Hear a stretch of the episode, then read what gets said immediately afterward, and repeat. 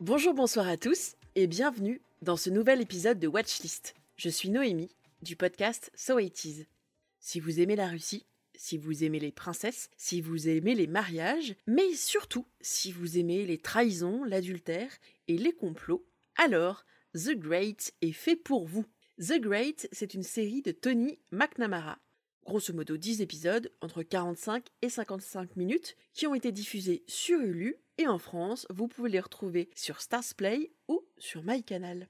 The Great, la grande, c'est l'histoire de Catherine II de Russie. Pour être plus précise, c'est l'histoire très très très librement inspirée de la vie de Catherine de Russie. Vous n'allez vraiment pas voir 10 heures de documentaire sur l'impératrice de toutes les Russies.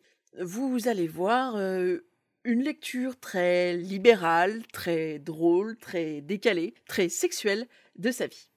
The Great, c'est vraiment une déclinaison du Marie-Antoinette de Sofia Coppola, y compris pour les macarons. Le langage n'est pas historique, les événements sont légèrement remaniés, et le caractère des personnages est très amplifié.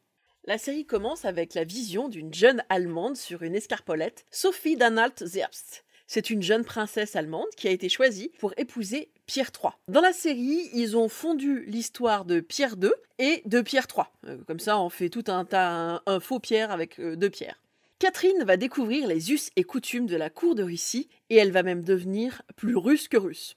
Après une première rencontre un petit peu épique et, froide avec son futur mari, elle va vraiment se mettre à aimer ce pays. Catherine, elle, elle est jouée par la diaphane Elle Fanning et l'évolution du personnage est super sympa sur les 10 épisodes. On passe d'une princesse un peu fleur bleue à une femme d'État sans pitié qui veut faire entrer la Russie dans la modernité et le siècle des Lumières. J'ai beaucoup aimé cette transition du personnage et surtout ce patriotisme qui grandit à elle jusqu'à vouloir prendre le pouvoir à la place de son époux. Le personnage le plus drôle de la série, pour moi, c'est le tsar Pierre, interprété par Nicolas Hoult. Mais si Nicolas Hoult Le petit garçon dans Pour un garçon avec Hugh Grant, ou Tony dans les deux premières saisons de Skins. Les saisons de Skins sont dispo sur Netflix, alors perso, je vous le conseille, j'ai beaucoup beaucoup aimé. Ce personnage de Pierre III semble tout à fait débile au début de la série, absolument irréfléchi, colérique, ignorant de la vie et du bien-être de son peuple.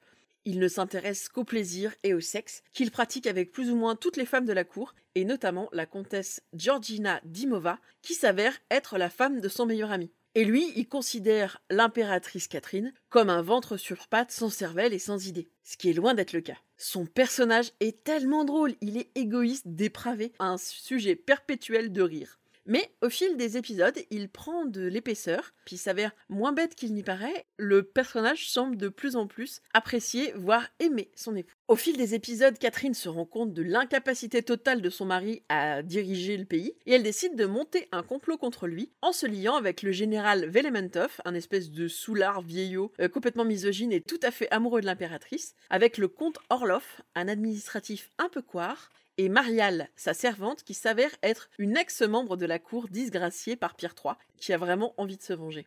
Mariale va servir de guide un peu à Catherine dans les méandres de la cour impériale. Normalement, The Great devait être une mini-série, mais une deuxième saison vient d'être annoncée et j'ai hâte de la voir. Pour compenser mon manque d'histoire de reine russe, j'ai continué par la série HBO en 4 épisodes Catherine the Great, Attention, on ne confond pas The Great et Catherine the Great. Cette série est aussi disponible sur MyCanal. La série avec Elle Fanning se concentre sur les jeunes années de la reine, alors que Catherine est centrée sur la fin de son règne et ses problèmes avec son héritier et son histoire d'amour secrète et brûlante avec le général Potemkin. C'est une série qui est plus classique, plus historique, avec moins d'allusions à la vie contemporaine. Avec ça, vous avez de quoi vous faire une idée complètement fictive de l'histoire de Catherine II de Russie, mais au moins vous aurez bien rigolé. Je vous conseille donc The Great, disponible sur Starplays et sur MyCanal. Si vous aimez les podcasts et si vous aimez le label Podcut, vous pouvez suivre nos comptes sur les réseaux sociaux et participer à notre Patreon. Dès le lundi 31 mai 2021, vous pourrez aussi écouter notre nouveau projet, La Réponse D. C'est un podcast quotidien de culture générale. Bon visionnage, des bisous et à très bientôt